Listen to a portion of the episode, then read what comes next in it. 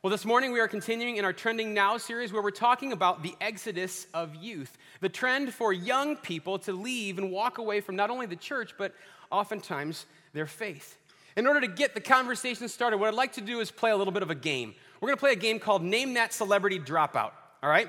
So what I'm going to do is I'm going to list some clues, and as I list a, a clue, a little bit of the puzzle piece is going to go up on the screens, and, and you're going to guess who this celebrity is. You got it? Oh, man, I hope that was legal. All right, clue number one. She was born Katie Hudson, the daughter of Pentecostal evangelical ministers. She grew up on only Christian music and unplugged completely from T V.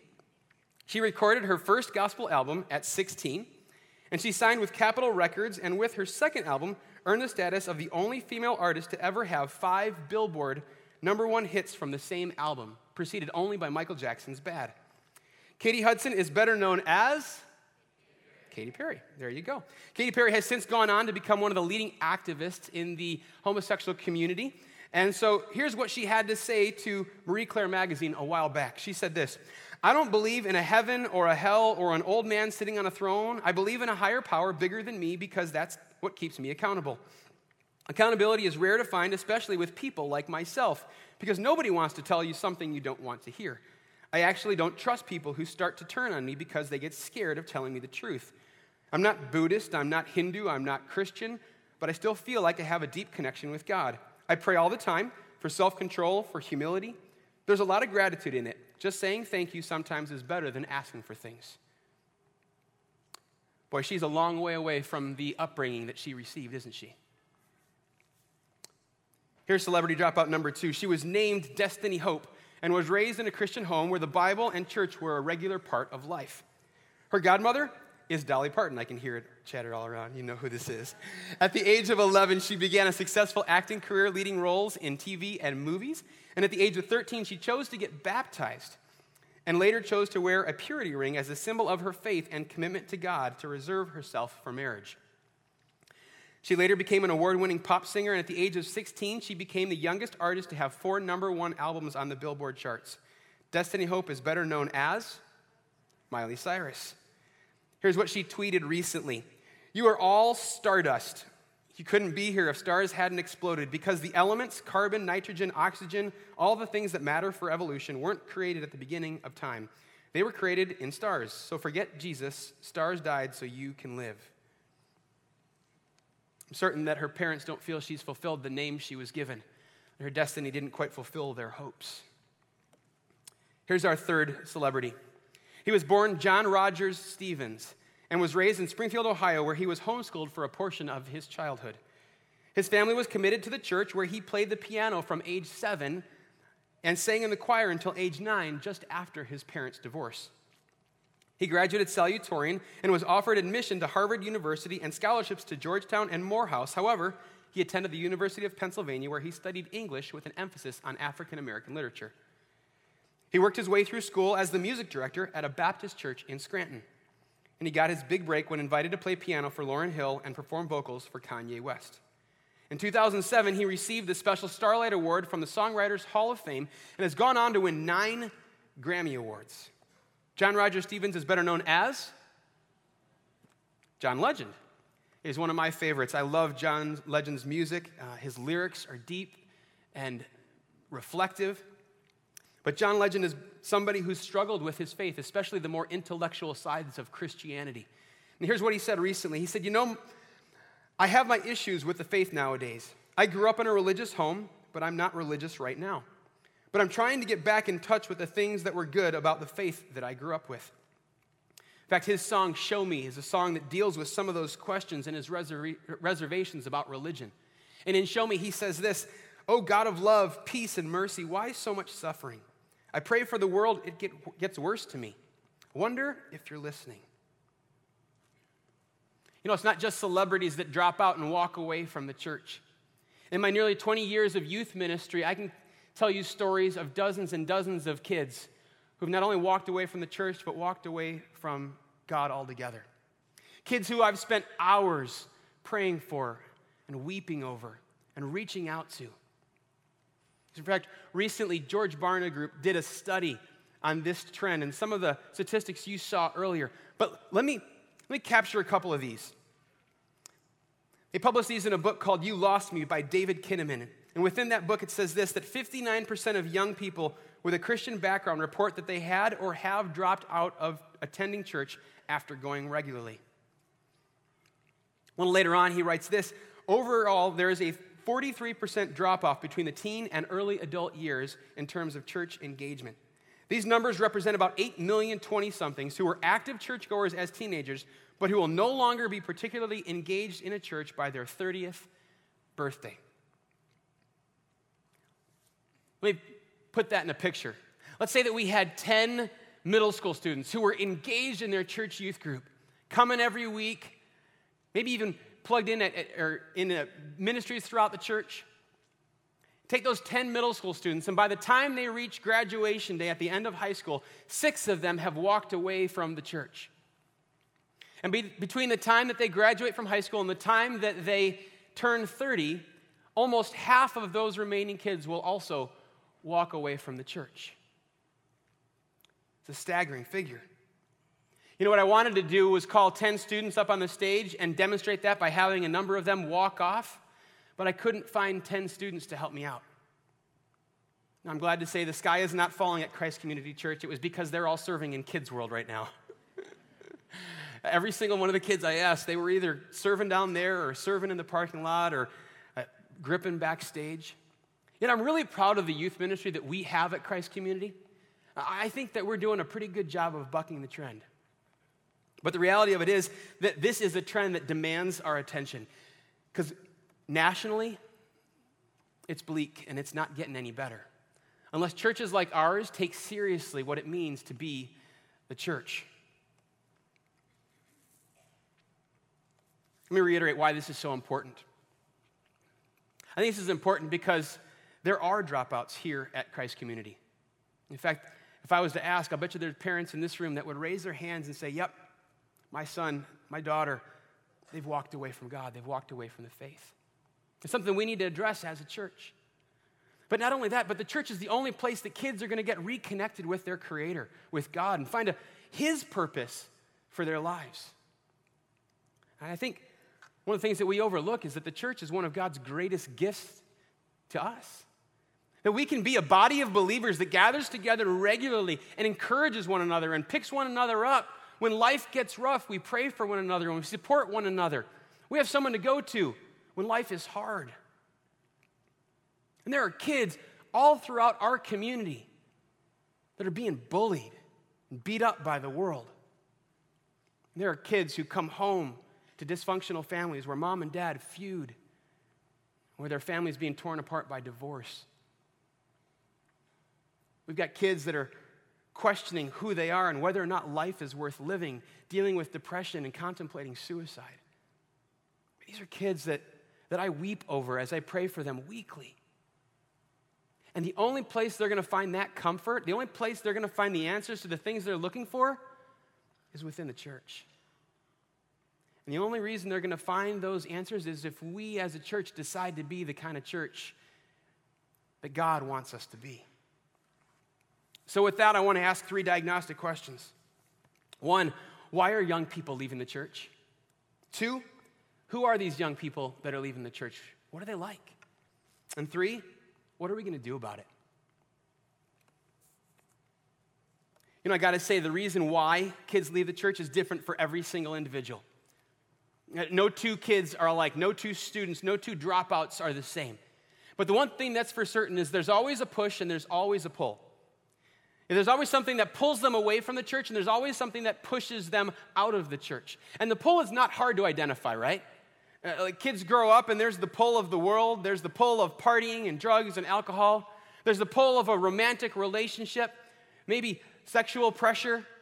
Uh, there's the pull of secular culture and secular worldview that is pushed in our schools and our colleges.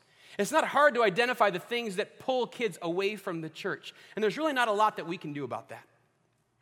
But we can address those things that push kids away from the church. And we're going to address more of those in a little bit. But as we look at what the experts are saying, they're doing a lot of diagnostics. They're pointing fingers. They're saying, you know what? It's the church's fault that kids walk away. The youth ministries, they're not robust enough. They're not fun enough. Kids don't find them meaningful enough. There's not enough Bible study. There's not enough deep theology. There's not enough worship. There's not enough service. And the fingers pointed at the church. It's just the youth ministry is not doing its job. And then there are those within the church that will point the finger at parents and say, no, no, no, it's the parents' fault. Because the parents aren't doing their job at home. They're not living out the faith and being authentic. They're not praying with their kids and reading the Bible with their kids and serving with their kids. The parents need to do more. They just need to step up and be the parents that God's called them to be. And I got to be honest with you. It's not just the church and it's not just parents. The reality is, parents, you are the church. And church, you are parents. God has called us to be a community of believers that walk together as we pass our faith on to the next generation. Whether you have biological kids or not in our student ministry, you are called by God to make a difference in the next generation. That's what we sang in every single one of our songs this morning. We as a church have this obligation. So the question is, who are these kids that are walking away?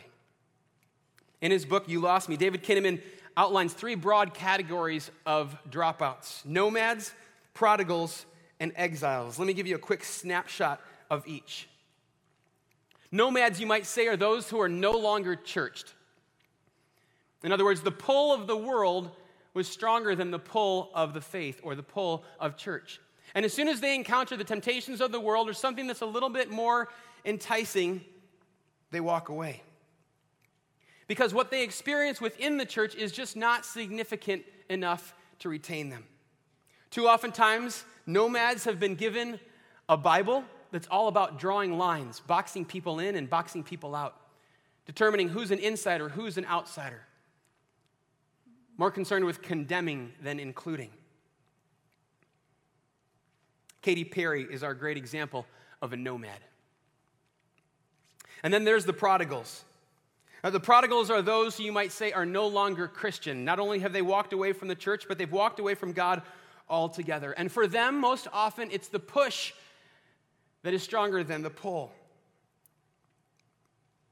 There are two types of prodigals. There's the head-driven prodigal, and then there's the heart-driven prodigal. The head-driven prodigal, their reasons for leaving the church are intellectually motivated.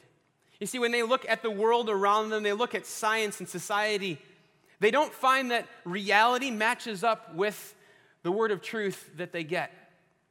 They find that the Bible just doesn't quite add up on many accounts, and it just doesn't answer their reservations. And then there's the heart-driven prodigals. And the heart-driven prodigals are those who are emotionally motivated. And for them, they've most often experienced some kind of hurt or pain or trauma or loss that causes them to wonder if there really is a God. And the God they hear about at church that's, that's loving and powerful and able to work miracles in our lives doesn't quite show up in their lives. And so like the prodigal in Jesus' parable in Luke fifteen, they determine that God is dead and they walk away looking for something to fill that hole that faith once filled. Miley Cyrus is our example of the prodigal. The last category is exiles. And you might say that exiles are no longer comfortable. You see, they feel stuck in between two worlds, kind of like the Hebrews in captivity in Babylon. You see, exiles have a deep compassion for a world that is hurting, and that compassion oftentimes pulls them away. And when they look to the church to see compassion, to experience mercy and grace, they don't see much there. And in fact, as they reflect on the church and Christianity in general, they realize that historically, the church has been on the wrong side of a lot of social issues. When it comes to things like segregation, women's rights, and how we treat those in the homosexual community. And because their commitment is so strong to things like justice and equality, charity, and their favor, especially with the poor, they walk away to practice their faith elsewhere. John Legend is an example of an exile.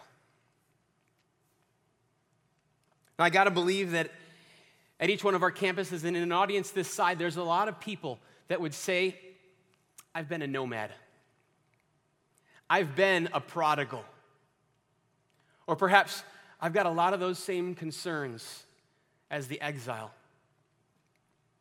I'm not so sure that the faith that we talk about here is really the faith that we live out. I've, I've got some struggles. And so what I'd like to do is I'd like to turn to Second Timothy chapter three and figure out what would Paul say about these struggles. What would Paul say are the marks of lasting faith? So while you turn to Second Timothy three, verses ten through seventeen, let me give you a little bit of background on the book of Second Timothy. It was actually a letter that was written from the Apostle Paul to a young pastor named Timothy. And Paul met Timothy as he was traveling through Derbe and Lystra. We find this unfolding in Acts chapter sixteen. He runs across Timothy, and Timothy is just this amazing young man, maybe in his late teens. And he's got great faith and a great reputation in the community. And Paul deeply desires to invite Timothy to come with him on a mission for Christ, to, to plant churches and to share the gospel. But he can't do it because Timothy's mother, she was Jewish and a believer in Jesus, but his father was Greek, a Gentile. And because of that, Timothy was uncircumcised. And you couldn't bring an uncircumcised man into a synagogue to share faith or, or to share community, because circumcision was a ceremony that marked the entrance of a young man into the faith community in Israel, or for that matter, the, the conversion of a Gentile. And so he invited Timothy to be circumcised, to join him on that mission. And Timothy was circumcised. And with Paul and many others, they began sharing the gospel throughout the region. And the Bible tells us that the, the, the church grew rapidly because of their ministry and the work that God was doing through them. And sometime later in Acts, we learn that Paul leaves Timothy in the city of Ephesus to care for the young church there and to shepherd the people. And so Second Timothy is a book, a letter that he writes back to Timothy to say, hey, be strong. Continue in the faith. Don't give up. And so I feel that Paul's words to, th- to Timothy are particularly relevant to us today. Here's what he writes. You, however, know all about my teaching, my way of life, my purpose, faith, patience, love, endurance, persecutions, sufferings, what kind of things happened to me in Antioch, Iconium, and Lystra, the persecutions I endured. Yet the Lord rescued me from all of them. In fact, everyone who wants to live a godly life in Christ Jesus will be persecuted, while evildoers and impostors will go from bad to worse, deceiving and being deceived. But as for you, continue in what you have learned and have become convinced of, because you know those from whom you have learned it, and how from infancy you have known the Holy Scriptures, which are able to make you wise for, sal- for salvation through faith in Christ Jesus. All Scripture is God-breathed and is useful for teaching, rebuking, correcting, and training in righteousness, so that the servant of God may be thoroughly equipped for every good work.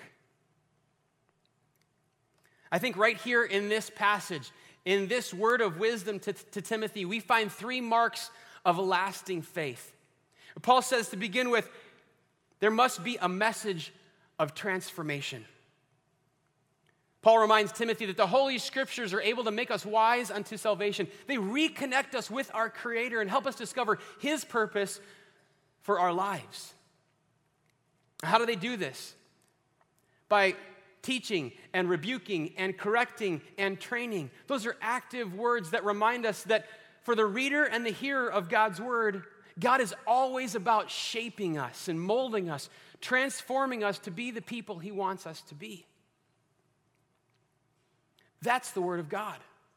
It's powerful and active, but far too many young people have encountered a Bible that's about drawing lines and boxing people out and making people feel guilty and ashamed. In fact, far too often the Bible is not a story of transformation. It's a story about being perfect and fitting within a box and conforming to what the church expects. Just be good moral kids. That's what God wants from you. But that's not the Bible at all. The Bible is the story of God's unfailing love for His creation, His undying patience with broken, hurting people, His passionate pursuit of you and me. It's a story that unfolds over thousands of years as God walks patiently with Israel, as God loves His creation so much that He takes on flesh and dwells among us and patiently endures as the apostles stumble, bumble through their faith. And the story's not done yet, because the story includes you and it includes me, and God is still at work today.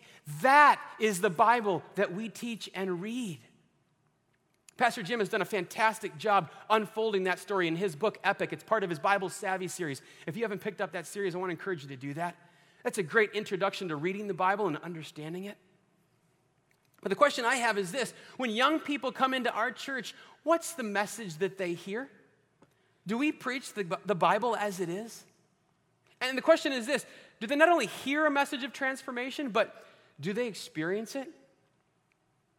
Are we the kind of church that is patient and graceful and merciful as kids learn how to walk with God and as God works on their lives?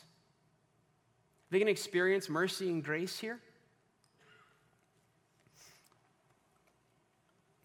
You know, a number of years back when I first started youth ministry, I had a mom come to me and she said, "Hey, can my son come to your youth group?" I said, "Well, absolutely. Tell me a little about your son." She said, "Well, his name is Josh, and um, Josh has been in drug rehab for the last nine months, and I can't afford to keep him there, so I've got to pull him home, and I don't want him to get wrapped up with his old friends, so I want to kind of connect him to your youth group. Maybe he'll be around some good kids, and maybe he'll stay clean." I said, "All right. Can you tell me a little bit more about Josh?" And she said, "Well, sure, he um, he really doesn't want to be here. In fact, he hates church, and he thinks that all Christians are hypocrites." I was like, "Well, it sounds like a great kid. Love to have him. Can you tell me anything more about Josh that might help me connect with him a little, something maybe we have in common?" She says, "Well, he really likes music, and he plays the guitar." I said, "Fantastic. Would you have Josh come early? We have a praise band, and he can, you know, kind of jump in and jam with us. Would that be cool?" She said, "Absolutely." So Josh came with guitar in hand, and I introduced him to the group, and he didn't really care for any of us. He plugged in, and he learned the music, and he played right along, and he came back the next week, and the next week, and the next week, and Josh continued to come. And he was always pretty reluctant to jump in. He was always somewhere between uh, checked out and quietly observing. Until one day, Josh says, "Hey, Pete, I noticed that the, the youth group prays before uh, we, we practice. The band gets together, and we hold hands and pray, and everybody takes turns praying." And I said, "Yeah." He goes, "You suppose I could take a turn? You suppose I could pray?" It's like, "Sure, Josh, why not?" He goes, "Well, I didn't think maybe God would listen to me." I said, "No, I'm pretty sure he will. Why don't you give it a try?" So we held hands as a group, and Josh began to pray. He said, "God, this is Josh. Um, I've been a real dumb person." But he didn't say person. "And I've done a lot of stupid sh- stuff in my life." He didn't say stuff. And he went on to lace his prayer with profanity, but confession as well. Confessing some stuff that he had done and things that he'd thought, feelings that he had about us, how he'd misjudged us, and how he was grateful that he was wrong because he found that our group was a lot more loving and accepting than he was. And he got done with his prayer and he said, "Well, God, that's all I got. Goodbye." And the whole youth group was like, I looked up and I said, "Josh, that was the most awesome, authentic prayer I think I've ever heard. Thank you for praying." And he's like, "Yeah. Hey, why did everybody laugh?" I said, "Well, Josh, most of us don't usually swear when we pray." "It's all right, man. We loved your prayer anyway." You know, I'm really grateful that Genesis and Mosaic and Crave are filled with messy kids, broken kids, hurting kids, kids like Josh. Because they're not going to find God anywhere else. And they're not going to learn what he expects of us anywhere else in this world. There's nowhere else that's going to love them and patiently walk with them and care for them and pick them up when they fall. And if our youth ministry ever becomes a place where good Christian co- kids come and huddle up away from the world, trying really hard to be unpolluted by society, I'll resign. Because I don't want to be part of a group like that. I want to be part of a group where kids like Josh love being. I'd love it if you'd join me in doing that. You know, there's a second mark of lasting faith, and that, that is this. It has to be a mission of sacrifice. When Paul writes to Timothy, he says, "Don't forget, Timothy, being a Christ follower is not easy. Persecution will come. In fact, everyone who follows Jesus will be persecuted." We see this all over the world, and in Iraq especially lately. Christ followers giving their lives because they believe and follow Jesus. Following Christ is not easy. It will involve suffering. And if it doesn't involve suffering, the gospel demands that it involves sacrifice. That we set aside our agendas, that we set aside our ambitions, that we set aside our comfort, and yes, even our lives for the sake of Christ and his kingdom. Do you remember the first thing that Paul called Timothy to do as he followed Christ on mission? He called him to be circumcised. Aren't you glad that's not part of our evangelism strategy or G P S program? Following Christ is not easy. If God gave his son for us, if God took on flesh and dwelt among us, he expects nothing less from us than to give our lives away, to join with those that are hurting and in pain, in their suffering, to be sacrificial and loving. In his book, Soul Searching, Christian Smith identifies that the church has been really bad at preaching the gospel. In fact, he suggests that we be, we've begun preaching a quasi-gospel. He calls it moral therapeutic deism. Basically, what he identifies is this, is that most churches have agreed that the, the highest value within the Christian community ought to be that people are moral. Just be good, all right? Fit in this box, be, box, be good, look like everybody else, and that'll be okay. That's what God wants from you. And don't worry, because God just wants to make you happy. As long as you feel good and have a good self-esteem, God wants you to be happy. And so parents pray, God, I just pray that my kid would have a, a great day today, that they'd be happy, that they'd have fun. And when it comes to the particulars about the faith, moral therapeutic deism isn't worried about the particulars. As long as somebody believes in God, that's, that's good enough. Because faith, after all, is a personal thing that each person has to work out kind of on their own. So don't press anybody to, to understand doctrine or theology. Just as long as they have a generic faith in God, they're a good person and feel good about themselves, that's, that's good enough. But I got to tell you, that is not the gospel. And that is not the gospel that we teach here at Christ Community Church. When we call people to follow Jesus, we call them to do hard things. We call them to sacrifice. It's more than just a prayer and weekly attendance in a Christian club. Following Jesus demands something from every single one of us who calls ourselves Christian. You know, my friend Josh, he continued to join our youth group for months and months, and then sometime after his first year or so, a bunch of us were heading to a class called Evangelism Explosion where we were going to learn how to share our faith and actually share it on the street and with people who'd uh, not heard of Jesus. And Josh says, hey, hey, can I come with you guys? And I was like, Josh, yeah, but, you know, we're going to be actually sharing our faith in this class, and you're pretty outspoken about the fact that you're not a Christian, so you don't really have a faith to share. This is going to be kind of awkward, don't you think? And Josh said, well, maybe, but tell you what, I'll just listen. I just want to be with you guys. Can I just come and, and listen? I won't say anything. I said, all right, Josh, that's fine. So Josh came and he listened week after week, maybe three, four, five weeks or so. And after about the sixth or seventh week, Josh comes running up to me in the parking lot afterwards, and he says, hey, Pete, hey, Pete, would you pray with me? I want to be a Christian. I was like, whoa, cool, Josh. What gives? I mean, what what clicked? Why now? He said, well, I finally get it. As I've been sitting in there, I finally get what this whole Christianity thing is about. I finally get what Jesus did. I want to be part of, of, of the church. I want to I want to be a Christian. Pray with me. And I said, Josh, I'd love to pray with you, man, but I'm not so sure you're ready for that. And Josh says, what do you mean I'm not ready? I said, well, Josh, you know, following Jesus is more than just saying a prayer and being part of this group. Following Jesus means you've got to be willing to walk away from your old life. You've got to be willing to give up the drugs and the alcohol. You've got to be willing to give up sleeping with your girlfriend. You've got to be willing to follow Jesus and to do hard things. You've got to be willing to give up your agenda. You've got to be willing to be called a Christian at your high school. Are you really willing to do all that?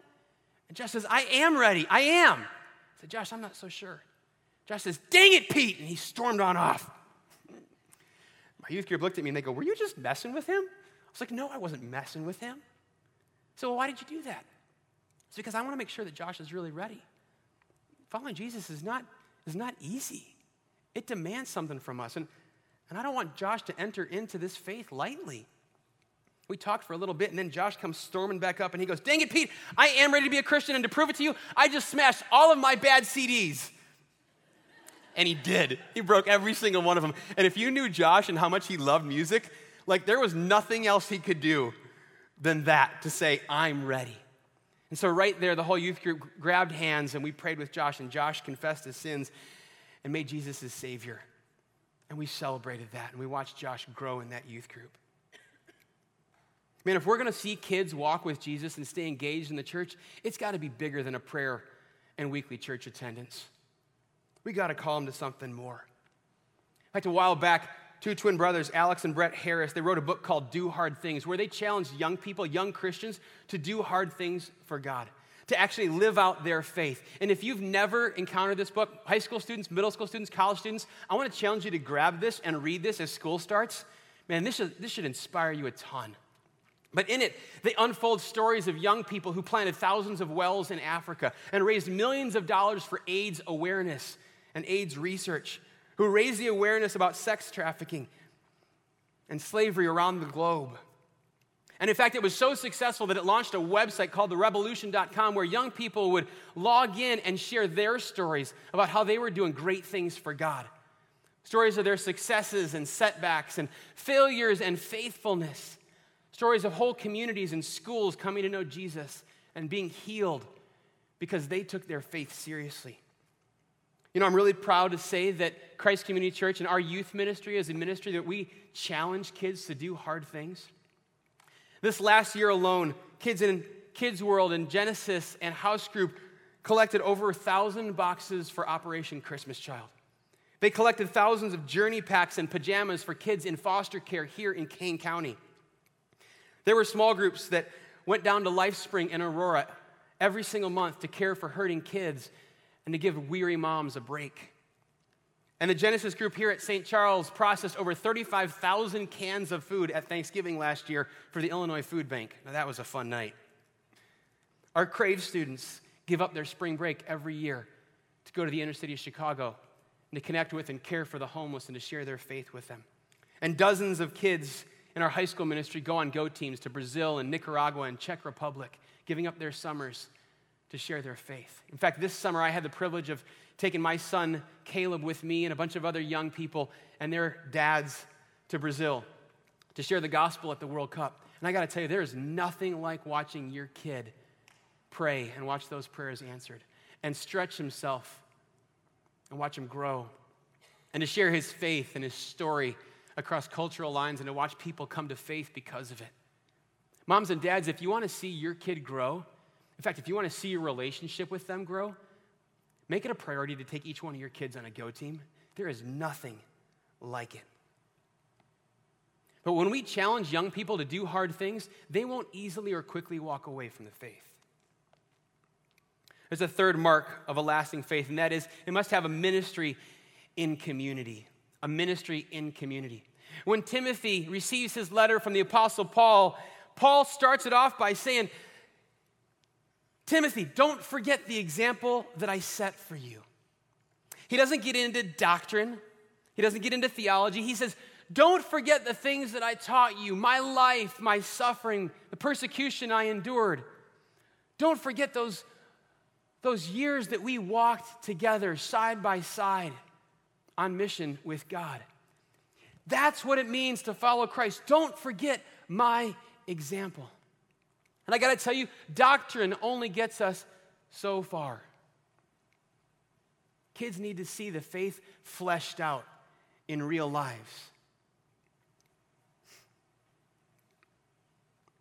Timothy had not only Paul, but he had an all-star lineup of Christ followers that were helping him come to know what it means to be a follower of Christ.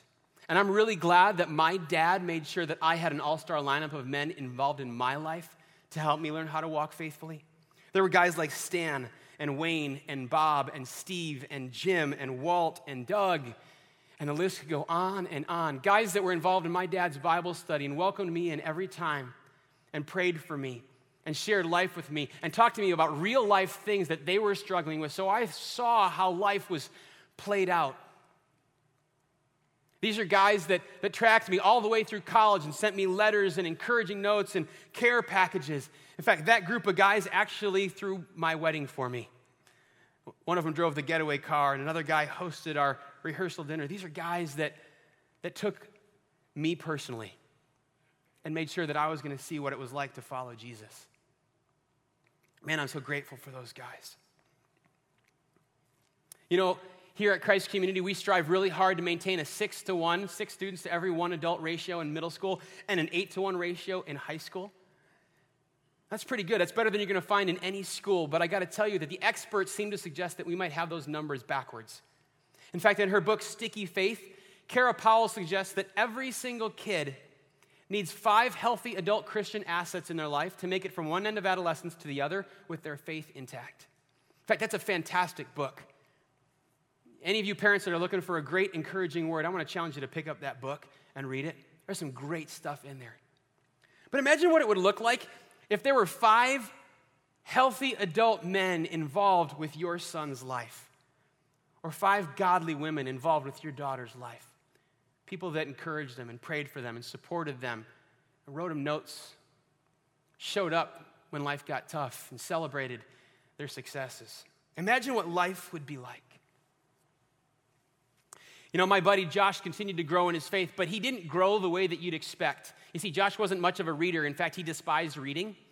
And he was so A D D that he couldn't get past "Dear God" most of the time in his prayers. So a bunch of guys in our group, they took it upon themselves to make sure that Josh grew. There was Eric. Eric shared Josh's love for music, and he spent hours with Josh just playing the guitar and teaching him what worship was all about. And then there was Jimmy. And Jimmy never missed youth group.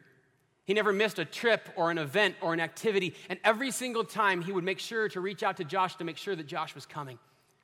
And then there was John.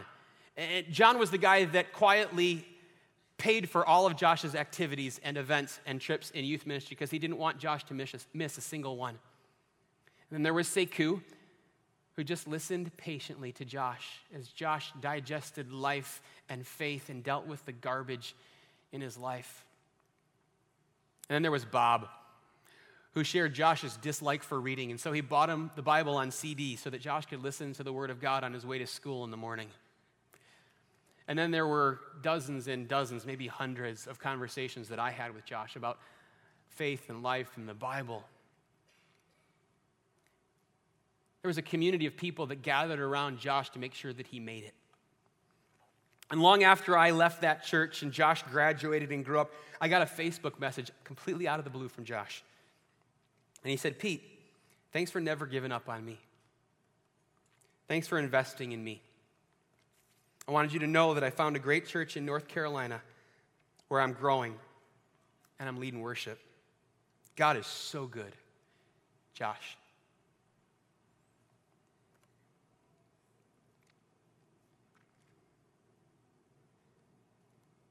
You know, I don't share Josh's story because there aren't dozens and dozens of stories of great kids and their faith here at Christ Community, but I share Josh's story because Josh bucks the trend. He's well into his thirties and he's still walking with the Lord. And I truly believe it's because he encountered a message of transformation.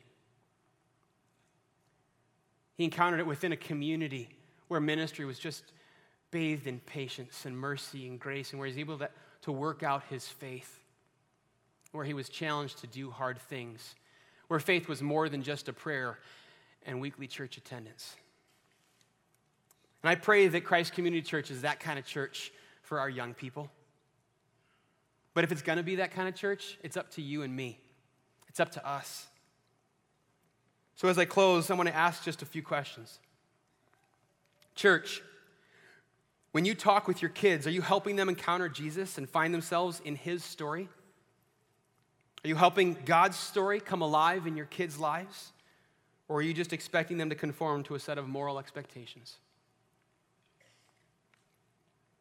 Are we inviting our kids to join us in doing hard things, sacrificial things, messy things? Things like Second Saturday, Go Teams, Safe Families, foster care. Or are we just living the American dream like the rest of our neighbors around us? Are we as adults willing to sacrifice time each week for things like Awana and Genesis, House Group and Crave, so that our church might be part of the stories that God is writing in the lives of the Joshes here? And perhaps most importantly, are we willing to be the kinds of Christians that we hope our kids will be? In a minute, we're going to close with a song called Praise Him. And in that song, we're going to celebrate that God is the God of, of generations, and that when we praise Him, we join together as generations committed to following Christ and committed to passing our faith on from generation to generation. And I hope as we sing this song and as we give our offering that we're thinking about what God is demanding of each one of us, more than just our financial contributions. How will we live out God's story of transformation in the lives of the young people around us? Would you join me as we close in prayer? Heavenly Father, I thank you so much that you are a God of patience and of grace and of mercy, and that you've sought fit to reach each one of us and to bring us into your presence today. God, we pray that you'd make us the kind of church that you want us to be, that we be a place where young people, where all people come to know your message of transformation, where we're able to do hard things and to honor you with all of our lives. May this be a place where people come into community and feel loved and feel your presence. God, we pray that you'd make us that kind of church. In Jesus' name we pray. Amen.